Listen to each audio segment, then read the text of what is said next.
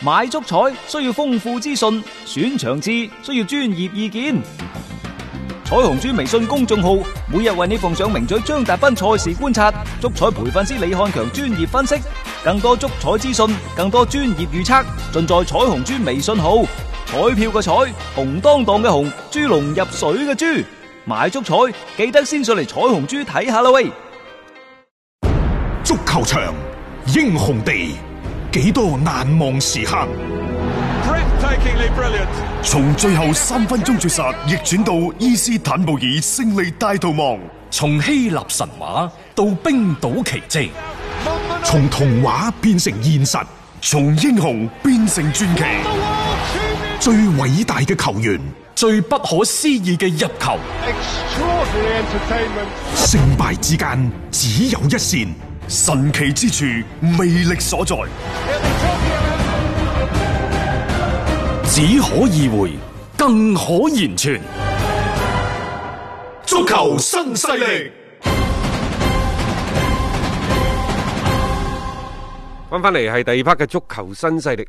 誒、墨西哥聯賽又有最新嘅官宣喎，各位。嗯，佢哋官宣呢比較有意思嘅，就係、話本賽季墨西哥各級聯賽喺新冠疫情嘅影響之下提前結束。嗯，不過佢接住落嚟嘅編排呢，就嚇咗你一跳。嗯，佢話未來六個賽季嘅時間入邊呢，墨西哥聯賽將會係全面取消升降級嘅制度。係呢、個真係一聲春雷。係啊，Vâng. 啊即係炸到炸到我哋咧就面目全非。未來六個賽季六個賽季，嗯，點解需唔需要咁長呢？ 我就係話嗰啲特別嗰啲低組別嗰啲等升班嗰啲，但係你多得你唔少。你細品，係你就知道其實咁樣可能先至係保護足球運動發展嗯嘅最有效嘅辦法。係實際上呢，我哋睇嘅好多個賽事，足球以外好多賽事其實係冇升降級嘅，誒好多啦，好多咩嗯包括以前嘅包括足球方面，日本嗰陣時都唔升冇降級。㗎誒美職啦，又或者呢個冇升降級，嗯會唔會係為足球呢項運動，又或者係為一啲初期嗯發展得比較快嘅球隊，即係可以將個浮躁之心減低佢，嗯然之後呢，令到大家可以更加深耕一啲嘅所有嘅、即係青少年嘅賽事，又或者呢，嗯哦就係做一個更加長遠嘅佈即局係呢。起碼佢冇咗嗰個所謂嘅降組係嘅壓力嗱先。呢嚇個係一個根本性嘅問題。嗯我哋成日都話中國足球啊，即係呢一個虛高。嗯各種各樣風口上嘅豬吹咗咁多年，實際上我哋做一個假設，即係你覺得中國隊又或者中國嘅外援人工高、福利好，中國嘅球員年薪大牌啊，動輒過千萬。如果萬一取消降級，嗯，你睇下仲 有冇即係咁咁樣樣嘅盛景啦？即係佢哋嘅本人嚟講，我哋再睇墨西哥點解佢會取消未來六個賽季？當然啦，佢呢個六個賽季係咪三年定係六年呢？因為佢有秋季聯賽、春季聯賽去嗰邊啊。係啊， 啊，但係呢樣嘢佢都叫我哋再六個賽季啊。我哋再研究下。係冇錯嚇。咁墨西哥足協係點講嘅呢？佢話我哋分析咗墨西哥甲級聯賽嘅情況。嗱，各位要留意下，因為墨西哥呢，佢有四級聯賽嘅，係佢係墨西哥超級超級足球聯賽，即係我哋平時睇得最多 嗰、個。 係麥超係咯，啊係係咪？ 係咯嚇。然之後呢，就甲級聯賽其實佢第二級聯賽，嗯仲有呢，就係、乙級墨西哥越級聯賽同埋 TDP 聯賽，即係第四級別嘅聯賽。嗯啊，咁最終呢，佢哋點解要拯救呢一個第二級嘅聯賽、甲級聯賽呢？嗯就係佢哋認為超級即係墨西哥超嗰班球隊，係仲係有能力可以自己救得到自己、養得到自己。嗯你越級同埋嗰個咩 TDP 級嗰啲呢， 嚇。就即係相自生對自滅就算啦。係啦，但係點解要救甲級？嗯，佢哋達成咗共共識，就係、呢個甲級呢，先至可能係佢哋整個嘅墨西哥，即係今後向前發展，即係承前啟後一個最重要嘅、最重要嘅級別嘅聯賽。嗯，咁同埋你睇翻而家你好多嘅一啲嘅，因為呢個新冠疫情嘅影響啊，係導致咗呢啲級別嘅嗰啲球隊啊嗰個生存狀況好困難。啊墨西哥足協呢，就喺個官方公告嗰度話，佢哋分析咗墨西哥甲級聯賽嘅情況，話、嗯為咗避免某些球隊消失，以及呢就係、各球隊喺所在級別聯賽嘅延續性，嗯，所以達成咗共識，就係、拯救甲級聯賽。冇錯，啊，即係先保住咗佢哋嘅喺呢個聯賽方面嘅席位先啦，啊，咁咁再跟住落嚟呢，就俾佢哋一啲嘅緩衝嘅時間去重新去發展翻自己嘅俱樂部。咁你再開翻嗰啲所謂嘅咩升降級嘅機制呢，即係幫佢哋其實係減壓嘅。即係減咗呢啲嘅壓力之下呢，佢哋唔需要為咗話啊，我要保住呢個資格喺嚟緊，究竟我投入與否，我係落幾多嘅力度？而家等於係一種時間換空間咯，即係係俾多啲嘅處理嘅空間佢哋。啊嗰啲取消開始慢慢慢慢，嗯即係多多咯，咗起終身止呢個賽季嗰係啊啲，其實亦都正常嘅。嗯嗯因為你去到而家呢，即係好多嘅賽事，你評估唔到個疫情到底即係對係啊大家嘅身體健康個衝擊有幾大，係咪？咁、嗯你不得不取消，即係大嗰啲唔取消呢，更加多。即係而家講到底，我哋成日都喺節目度傾嘅就係要錢定係要命。係，人哋墨西哥嗰啲本身錢唔多，你唔梗係多要命 啦。所以我話將兩樣嘢獨立開嚟，你五大聯賽一個板塊睇，其他嗰啲你可以另外一個板塊睇。 即係你嗰個涉及嘅面係唔同嘅，五大聯賽你如果俾佢哋可以揀，佢哋嘅影響唔大或者損失唔大嘅，佢哋都終止咗啦，可能係啊即係而家唔係啊嘛，終止損失十個億，唔終止損失得三個億， 你嗱嗯你你揀揀啦自己揀啦，呢、個就好簡單嘅道理，所以佢哋係唔敢拍落呢一個所謂嘅取消再鍵。加上呢，大家就要評估就係足球喺呢五大聯賽當當中嘅影響，係仲有呢，可能對整個國家啊，國啊民士氣嘅影響，冇錯冇錯。都好大嘅。聽足球新勢力，晚晚有飯食。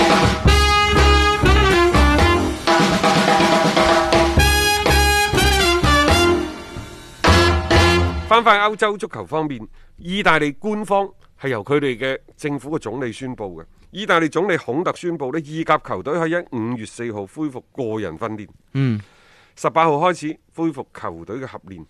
接住落嚟幾個禮拜之內呢意大利政府就會係決定意甲聯賽是否能夠復賽。嗯，咁啊，開咗呢一個訓練嘅綠燈先啦，因為如果由總理去即係咁講嘅話，五月四號係一個幾確切嘅日子，你先有訓練，你先有機會喺後邊呢係重開翻呢個聯賽噶嘛。誒、意大利嗰邊嘅整個嘅疫情嘅防控嘅形勢呢，佢可能亦都係慢慢呢，有拐點啊有拐點啊，追於一個好轉嘅情況啦，所以都可以開翻相關嘅一啲訓練嘅。佢哋呢就誒話、要保持社交距離，呢、個準則一定要遵遵守。啊，另外呢，就五月四號開始，戶外活動最多只係允許十五個人同時參加，嗯啊即係踢波未得㗎。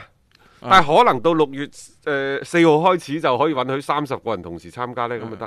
咁當然呢個係對於整個意大利國民嘅整體指引嚟嗯嘅，十五個人喂可以喺屋企嘅花園嗰度開個燒烤 party 㗎啦。啊， 睇佢哋自己去定奪啦，即係反正佢哋逐步逐步咧，係將呢個嘅所謂嘅解禁啊，嚇咁啊，即係起碼恢復翻一定嘅嗰個正常嘅生活秩序先啦。咁你包括呢一啲嘅即係話體育項目。啊，足球項目嘅一啲訓練呢，亦都納入到一個日程當中，呢個係好事嚟嘅，即係對於即係意大利嗰邊你睇下佢哋幾時各行各業係咪慢慢慢慢開放翻啦？嗯因為佢而家呢都一步步嚟，譬如話五月四號就開始即係嗯慢慢慢慢你即係可以出街行下啦。係啊，佢以前意大利係封城噶嘛，佢佢啲封國噶嘛，佢而家公園嗰啲慢慢開係翻俾慢你慢啦開，翻噶啦。嗯然之後五月底嘅時候呢，啲咩酒吧、餐館啊等等，其實情況就同我哋呢度差唔多。冇錯。 你而家就算去餐廳都冇咩人食飯嘅啫。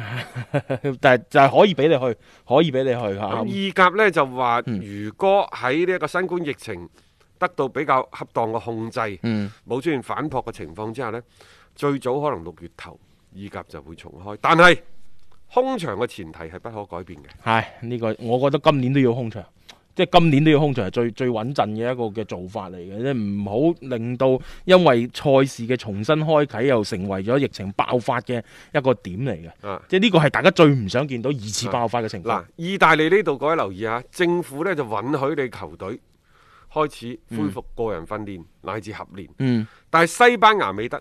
嗯，西班牙嗰度，琴日我哋節目講咗啦。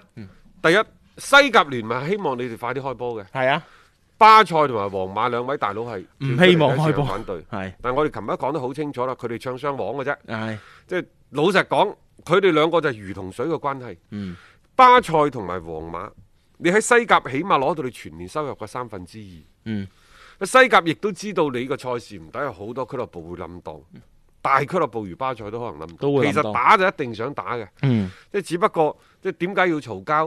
因為真係冇嘢 寫啦，刷冇一刷流焦量點啦，係啊。之前巴塞話我都頂咗咁多日頭條啦， 而家冇理由仲爆㗎。但係呢，啊你俱樂部又或者係你西甲聯盟等等，你嘈交仲係足球圈嘅事嘅啫。嗯打唔打到你要睇當地政府，係嘛、係是否岌頭？當地政府佢個咩總理又好，佢個市長、省長等等，佢都唔敢講㗎。嗯要聽邊個㗎？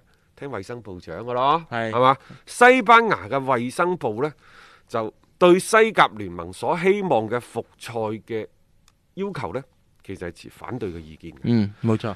咁所以佢喺前日定琴日，佢西班牙當地嘅新聞發佈會佢講呢，佢話好難確定職業足球會唔會喺今年夏天之前回歸。喺、嗯西班牙嘅夏天係幾時啊？我唔知道，但係北半球夏天起碼都嗯，五六月吧。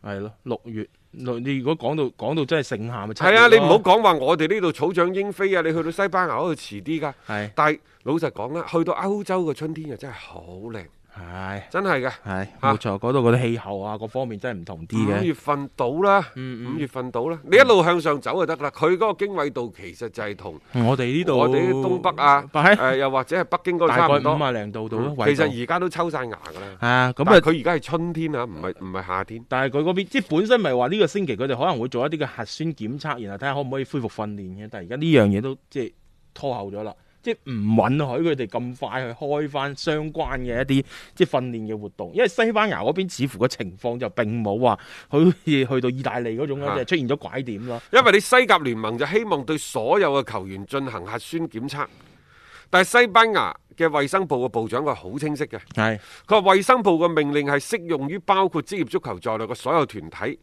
你想做核酸測試呢，必須由自治區提提供，啊就唔係話你西甲聯盟提供，即係你自己搞掂就你算唔啦。夠班。係冇錯，誒唔認可你啊！你冇咁樣樣嘅嗰個資質。啊當然，西班牙而家呢，佢嘅新冠疫情正喺度呈一個整體下降嘅趨勢。嗯，嚇、啊，誒、幾時可以打？